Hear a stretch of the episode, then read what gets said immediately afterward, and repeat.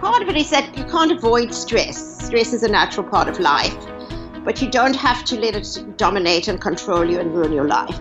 Yes. So it's all about you, how you react to stress. So, you know, by, by learning new reactions to stress based on mindfulness, also based on, you know, how to view your stress in a more empowering way and emotion regulation um, and positive psychology, you can you can not only manage your stress, but you can actually eventually build a different brain that gets less stressed. Okay, hi folks, and welcome to the Undo Anxiety Podcast. I am Dr. John Duffy. I am your host as usual, and um, as usual, I so appreciate you protecting some time for myself and my guests. Today, my guest is Dr. Melanie Greenberg. Welcome, Dr. Greenberg. Hi, John. I'm happy to be here. I'm so glad you're here. Um, so you are. Um, you're a psycho- You and I have some things in common. We're both psychologists and life coaches in private practice. Um, we're both authors, um, but but you've you've got you've got something interesting that I don't have in, in your background. Um, you, you, where where you grew up, I think that's going to be interesting for our listeners to hear and to hear about your new book and how that applies to our world today and our lives today. I think people are going to be very interested to um, to hear about that. So um, why don't we start there? Your your book is called the stress the stress proof brain. Um, tell us a little bit about what brought you to the idea of, of, of writing a book about stress and how to inoculate ourselves um, through cognition um, uh, from some of that stress? Uh, thank you, John. So, you know, I think we live in particularly stressful times. And um, the American Psychological Association did a survey this year, and early in the year, I think January or February. And for the first time in the 10 year history of the survey, there was a significant increase in anxiety compared to the year before. So we kind of we, we're reaching record levels of stress and anxiety. Yeah. And, you know, I'd sort of been picking it up for a while. A lot of transition, a lot of clients coming in very anxious about the world and how it's going and money. And, and so I thought, you know, the time was right for a book on stress. And then in terms of the brain, I'm very excited by this new frontier of neuroscience and how it could interface with therapy and the fact that it's so new and it's and it's emerging and we're figuring it out. Uh, but we actually know more about the brain in the past 10 years than we did in the previous 100. That's amazing. And, yeah, yeah, so it's really exciting to me. Um, and it's there's new technology, the fMRI, I guess, that came out in the past 10 years. So we can actually scan the brain in real time. We can see which parts light up and how you know things move around uh, when there's when people are anxious or when people are facing different things. And is and that so, is that the main advancement that you see that allows you to kind of really monitor um, our reactions to stress? Is kind of like to see kind of electrically where our brain is stimulated when stressed. Yeah, and you know, I also come from a research background. Uh, I was a professor for ten years, and so it's, it's, also, you know, you can look at stress as cortisol. You can measure cortisol, and there's other measures in the body: blood pressure, heart rate, right, skin conductance, and so on. But to me, the brain is is new. You know, we've had that other stuff around for a while. The brain is new. Yes. And, yes. And that's exciting. And then the other piece is mindfulness. That um, you know, there's been research on how mindfulness changes the brain that's also come out in the past five five to ten years, and that that's exciting to me as well. That we can change the brain with mindfulness. Right, right, right. So, so do you mind explaining just for our listeners a little bit what what exactly is mindfulness? What are we talking about when we say that? Because this is this is a word that I think a lot of us hear frequently. And I've worked with a lot of people in the last couple of years who said, you know, I think I should do mindfulness training, but I'm not sure I know what oh. that is, and I'm not sure how that's going to help me. Do you mind explaining that just a little bit for us? Yeah, sure. It's become like stress. It's like such a widely used term. Right. And people sometimes aren't quite sure exactly what it is.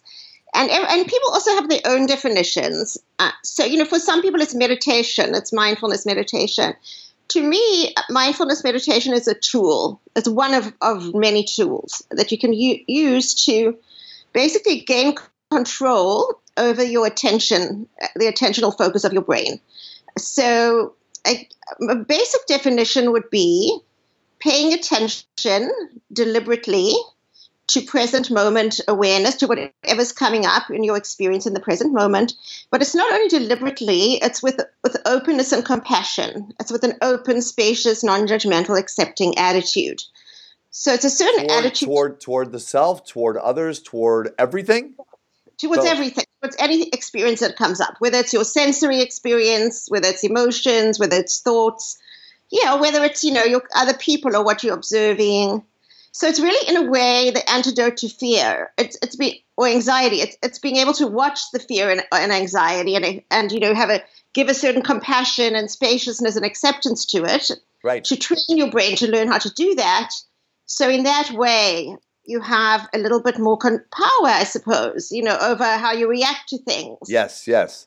Um, um, it, it, it, seems to me, um, and, and, I'm curious to see if you agree. I'm just thinking about my clients now, myself, um, to be present, open, non judgmental. Um, it feels like, wow, that, that does feel like the keys to the kingdom um, in a lot of ways. And yet, in this world where we are so preoccupied, we are so judgmental, in particular, probably of ourselves, it seems almost almost like something that can't be obtained. But I think you're saying, oh, with mindfulness training, you can get there.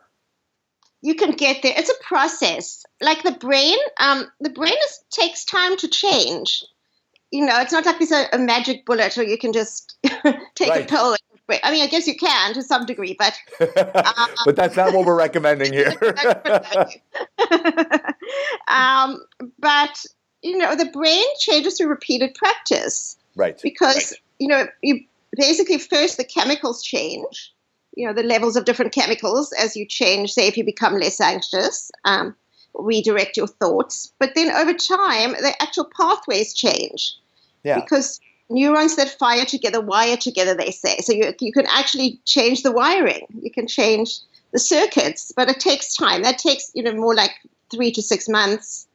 Um, whereas, you know, but so it's like you get changes, but then suddenly around three months, you'll get a big change because your brain is actually you've built a new road, I suppose you could say. I brain. love that. I love that. So, you, so I, I love the hope in that that we can retrain the brain to react differently to stress.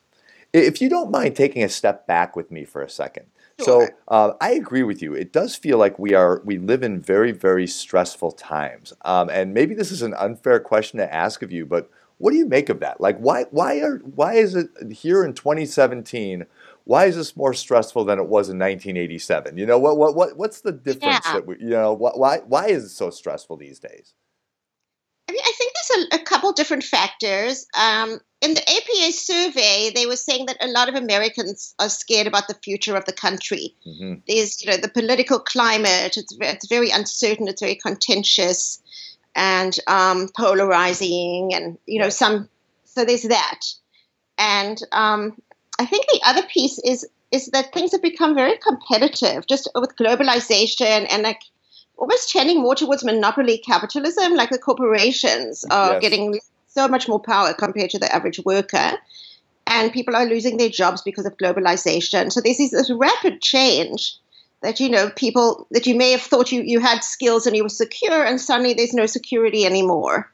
And I think I think that's huge for people. They really, you know, we hate uncontrollable. Our brains hate uncontrollable stress, um, so you know that that combination of it being unpredictable and uncontrollable, and yet so important to survival, is really triggering. It really is, and and and you're so right. Our brains hate uncontrollable stress. That is that is an absolute truth, and to know that we can retrain our brain through mindfulness is is a grand relief. So. Um, I, I assume that in, in fMRI based studies, you see a, a difference in, in brain activity um, with with mindfulness training. Yeah. Mm-hmm. Yeah. Yeah. I mean, basically, so I can, in a general way, they did a meta analysis of a whole bunch of different studies. Um, and they found that the mindfulness actually causes changes in about eight different brain areas. Wow. And I'm, I mean, it's a lot. And so the functions of those brain areas are managing stress, regulating emotion, focusing attention, compassion and empathy, and there's a, there's a bunch of others. Productivity, you know, related to productivity and self control, So, you, and, and that's also why a lot of corporations, big corporations, are, are kind of incorporating mindfulness and getting mindfulness in there. Places like Google and Aetna and General Mills. And I think it's because they see, you know, you can be healthier, happier, more productive. You can have employees with those qualities. Um, in terms of stress, there's a part of the brain called the amygdala, which is an almond shaped structure in the middle of our brains. A tiny little structure, right? I mean, for, for something yeah. so potent, a very tiny piece of the brain, yes? Exactly. Tiny and, you know, in, right in the middle there. Right. And it's kind of like the fire chief of the brain. It's, it's looking, um, it's looking out for for something that's a threat or something that we have to pay attention to that's important for survival. Right. And it starts firing, and then it sets. Uh, it's there's a cascade of hormones and neurotransmitters in the stress response, and we get all amped up to fight or to or for fight or flight. Yes. To fight or to run away, um, and then they, lately they've also discovered to freeze. Yes. Uh, and then there's another part of the brain called the prefrontal cortex, right behind our forehead. It's the executive functioning center. Right. Um, so the amygdala gets very fast and very rapid. It just sends us in there. But if we can slow things down, then we can get the prefrontal cortex on board and it's able to send a message to the amygdala like, you know, it's cool, calm down, we've got this. Don't and, freak out, you know, whatever right, it is. Right, right, And do you right. find that if you can get a client to understand the nature of that system within the brain, that that helps them to regulate stress? Do you think is is is it fundamental and important to understand how that works, or do you feel like no, we can do we can do all that mindfulness training and you can learn that neuroplasticity without um, really understanding how the brain works? So that's a really good question. I think there are people that learn mindfulness that maybe don't focus on the brain as much. And, um, you know, I think there's physiological benefits. And I think maybe you know they just relate to the world in a different way and it's more about that right right you know, take your brain away from worrying about the, the future or regretting the past and just you know direct yourself to the present moment direct your attention to the present moment some people it's more spiritual um, yes. but i do yes. think knowing the brain really like adds another dimension to it it feels like it there's a comfort in hearing you describe the connection between the prefrontal cor- cortex and the amygdala and um, and the control we have and re- the recognition that you know what happens when we get stressed is that amygdala starts firing and engaging exactly. the, the, the prefrontal cortex and if you can slow that process down which you can and i think a lot of us in the midst of a stressful moment i when i was a uh, boy um, i would have panic attacks and mm-hmm. if I knew that I had any agency over that, that would have changed the nature. I, I, think I would have been able to mitigate the panic attack itself. Do you, do you exactly. think that's probably true? Exactly. It's like if you understand what's going on, yeah, and an agency is huge. If you know that, you know, it may take a bit of time, but there's a way there's a way to deal with this. It, I think it really helps. Yes. Otherwise, you just feel like, oh my god, what's happening to me? I'm dying. You know. yes. That, right. Right. And and and I have no agency over this. Right. This is happening to me. I, yeah. This, I, I, it's not with me. It's not. You know. It, it's it's an an agent from the outside, and to think, okay, I have some agency within my brain. This is actually happening in here in my mind. Yeah, and exactly, and even the separation, the separation yeah you know, this is it's not me. It's not the entire me. There's a it's my brain reacting. There's something in that that's very comforting too, yes. and de-shaping as well. Yes. Um, so um, I, am gonna I'm gonna turn the page for just a second here because there's something I'm curious about. I'm gonna throw you a little bit of a curveball here. Um, I'm always curious as to what brings people into our profession. Um, and, and and I know that you um, you didn't grow up here in America. And and um, so, what you know, do you mind telling us a little bit about your story and what brings you to the study of the stress-proof brain, and you know um, your your origin story, if you don't mind sharing a little bit about that? Yeah, sure. Um, Thank you. You know, so growing up, I grew up in South Africa, sort of towards the middle to the last years of of apartheid. Mm-hmm. Um, and it was you know it was a weird place to grow up it, it was a beautiful place uh, yes. you know there's, there's nature that's unrivaled and as a white person there you had a very good life, very you know much time for family, much time for connection with nature. It was quite, in a certain way, quite mindful. But yet, you know, it's you know, as I grew older, you know, it's at, in some level there's this whole other group of eighty percent of the population that's really put down. Right. You know that you having this life, but in some ways it's related to other people being put down. Mm-hmm. And especially as I was in my twenties, that is kind of a freak out. Oh, you know, I it's can like, imagine. yeah, like ethically, how do I deal with this? And the government was getting more and more repressive. Um, You, was you have all this freedom, and you know that there are people, a su- substantial part of the population, who, just by virtue of the way they look, lack this freedom. Yeah. yeah, lack Yeah. the freedom to vote. There was also no freedom of speech. There was no freedom of press. Right. Um, so you know and then there were there were kind of rumors like there's this activist steve biko died in detention and you know i was a college student so in college you know you're trying to protest and this and that but then what happened is a lot of my um, my fellow students started leaving the country and part of it it was big piece was apartheid and then the men were conscripted into the army the boys when they finished college they had to go to the army and they didn't really believe in the cause you know, to go and fight for apartheid. And um, Right. there was devaluation. There was a lot of, you could feel the anger and the stress bristling and the trauma bristling in the streets, really. how awful, right? To, to be enlisted into um, uh, putting your life on the line for a cause you have no faith in. Exactly, Yeah. exactly. And that maybe that you're actually is against your morals in many Sure. ways. So what happened is that my there was you know, just all this change. There was fear. There was you know it was like lack of control, and um, a lot of people leaving. And so I had to make a very important decision at a very early age, like when I finished college after a few years, whether to, I had an opportunity to come to the U.S. and study psychology Yeah. you know, do I leave? Do I stay? And so I guess I had experience with, with many of these, the factors that define stress at a, at a young age, but with some level of agency. Um, but, you know, it's like I had to take a radical step of, of leaving my family. There was a big cost in a way to Sure. exert that agency. So I think it made me a deeper thinker and it made me more compassionate. And it made me very interested in, you know, how can I help people get feel more control over uncontrollable things and be empowered and, you know, feel safe, I suppose, despite lack of control. Oh, that's lovely. What, what what a lovely arc to your story. Really, I mean, um, uh, that that makes such perfect sense, right? So, um, and and does it feel all connected? Like, do you feel like yes? The, the reason that I want people to have agency is because I watched and I was part of a culture where so many people didn't. Where so many people didn't. Exactly. Oh, yeah. Oh, good for you. I mean, really, that that's that's kind of amazing. And so, um, wa- was the study of the brain a natural step for you, or was this something that you know has always interested you? How did how did you get to actually studying you know cognitive neuroscience of all things?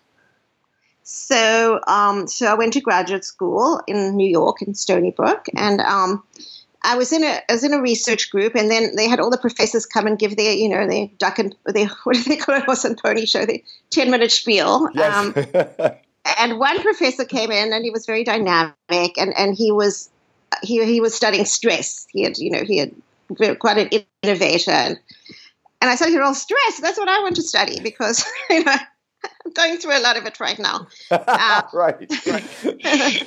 so then I started work with Arthur Stone, and um, he was a major stress researcher. And then I got into health psych. He was also doing health psychology, and some of his students were doing psychoneuroimmunology, studying the immune immunity. So that's when I got into the mind body connection. Got it. Um, then I moved to California, and I was a professor in a, a new health psychology program. So I guess that's where the mind body stress thing came in, and then the the brain was more of like an extension of that.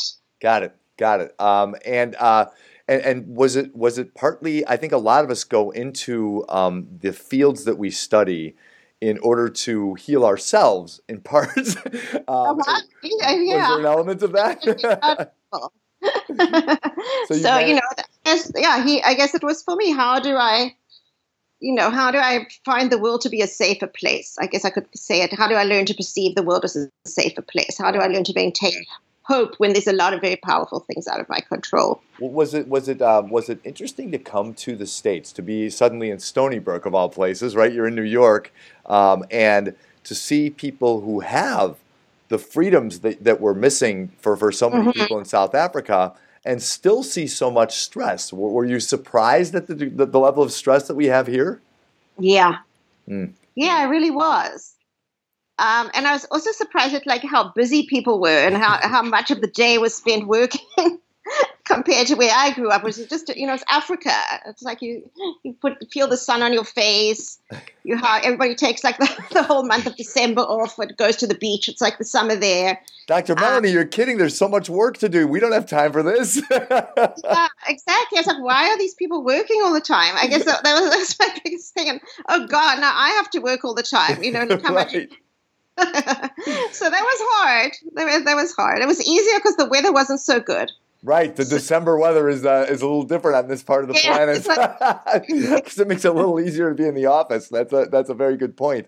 Um, do do you feel as if um, you know some we we could borrow um, and learn from some of the lifestyle that that you experienced when you were younger in South Africa? Do you feel like oh we should take that December off? We should we should have we should feel the sun on our face a little bit more often, and maybe some of this mindfulness training would be more automatic for us. Yeah, really, I think I think we should. I mean, not everybody has a, can, but uh, because it is so much more competitive here. But I do think that. I mean, I think sometimes you you, you forget to be present. Yes. You know, you lose the pleasure of life, and that can make you laugh, and it can make you be creative. Um, and to me, you know, that's I've gone through different stages. Sometimes I've gotten caught up in it. But I do think when I when I you know when I practice my mindfulness, when I take a step back, I find it's very refreshing to patients. You know, you come in and you're kind of relaxed and you laugh a bit with them, and you know, it's not like you up here and they down there. It's a bit of like I think just being South African, it's actually quite healing to people that energy. And um, other thing, you can slow down. You can take care of yourself. It's okay, you know. Um, yes, yes, um, yeah. I mean, and that's what I when you d- discuss some corporations who are uh, that are incorporating some of this training into their work with their employees, and I've been part of that, and it sounds like you've been part of some of that as well. It, it feels Mhm. like kind of a stopgap, like this this way of um, creating a more productive workforce by not pressing them Mhm. harder, but actually encouraging them to relax a little bit more, to calm those areas of the brain that are Mhm. overfiring and overstimulated. hmm It's like you learn to work smart rather than work hard. Yes, yes. And then it's like also when you connect a bit more with your why, you know, the meaning of it, um, and you know, with your relationships, that with the team or, or whatever it is. I know I think that's big as well, and it's you know in terms of preventing burnout, and in terms of you know creating excitement, which fuels productivity and makes you want to work hard and make it feel less like work. That's a really, we- re- I'm sorry, really brilliant thought. I mean, because you know we don't we don't often think, especially in, in, in corporate atmospheres, about our why. We just kind of do. Um, Right, But right. It, it's hard uh, without that meaning behind our work. You know, I think it's I, I think burnout is inevitable for so many people. Yeah, I think so too. Especially if you go go go without a break. Yes, right, right, right. Um, so, so how does all this? Th- there's a word you use in the title of your book, um, and and it's neuroplasticity, which I, I, lo- I love the idea of that word. Do you mind ex- just describing a little bit about what neuroplasticity is and what that means? So plastic, the brain being is plastic, and plastic means it has the ability to change and be, and remold, be remolded. Yes. Um, and to me, that's so exciting. So our brain is made up of billions of neurons, actually billions. I think it's like half as many as stars in the Milky Way. That's how many neurons are in our brain. Wow. And that seems like there's possibility in that, right? uh, so it's infinite. Yeah, exactly. And so, um, you know, with repeat, like they, they say, neurons that fire together wire together. So when we when we learn a certain way of thinking, or um, when we learn a habit, it, it becomes like very programmed into our brain that we just automatically go there. Um, and so neuroplasticity means you can actually you can learn by repeated practice and redirection of your thoughts or your behaviors. You can actually you know build a whole new road or you can build a whole new superhighway. Yes. um, but you've got to hang in there while you're digging the ditch you know and the other you know. Um, and the and the parts you don't use tend to wither you know they tend to become more withered away and disconnected and weaker um, so I love that idea how you can really just we can wire in the more positive and compassionate parts, and you can actually not only that, but you can weaken, you know, the automatic fear-based, anger-based, trauma-based parts. That's um that that seems so very important. Um, I, my mind is kind of drifting to the news lately, um, and um, there there's been talk about um, toxic like masculinity um, with with all of this sexual assault in the news and all this uh, male aggression in the news um, and and I think you're intimating that um, even in somebody who is a perpetrator of this kind of like violence I think is probably the best word for it that mm-hmm. you can retrain that brain to to you know um, kind of kind of deaden or weaken that that part of the brain that is prone toward violence or or that uh, kind of aggression and strengthen a more compassionate part of the brain. That that that all uh-huh. hope all, all yeah. hope isn't lost for many of us. Exactly. I mean yeah there's hope in that. I think the difficult part is getting those people to actually you know invest in that. Like yes. want to do that to to to put to, to put in the practice and to actually you know give up habits that serve probably a big escape function for them. You know, maybe to escape from their own trauma or their own feeling their own feelings. You know, or to sort of get away from being so invested in power. Um, so part of it's getting the people in the door. Sometimes the people that need it most don't come in the door. That is but, such a brilliant thought. That is so very true, isn't it? right? That, yeah. that, you've got this message, and you know, boy, we got we want to get your book in the hands of the people who need it, and not always are, they're not always the ones browsing the self help sections. Exactly. okay, so um, if um, if you if you were giving your TED talk this moment, um, and and there was a message that you wanted our listeners to hear. Um, is there something fundamental in stress proofing one's brain? Um, you know, is there a core thought or two that you want to make sure people kind of walk away with here? Yeah, sure. Um, I think that you can. Part of it is that you can't avoid stress. Stress is a natural part of life, but you don't have to let it dominate and control you and ruin your life. Yes. So it's all about you, how you react to stress.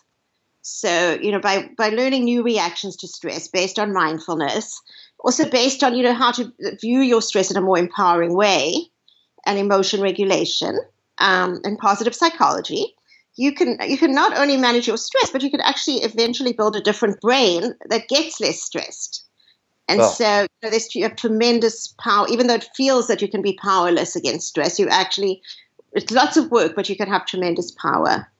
I just love that. Um, I, I, love that, and I hope people are hearing that that you you have as powerless as stress makes you feel, and boy, it really can, right? It really can make you feel like hopeless, powerless. Mm, mm-hmm. Yeah, that that mm-hmm. you actually have agency here, and that is that is so important um, to to know and to understand. So, um, if I am listening and I'm thinking, I love Dr. Greenberg. I want to I want to buy this book. I want to read her blog, um, The Mindful Self Express. Right.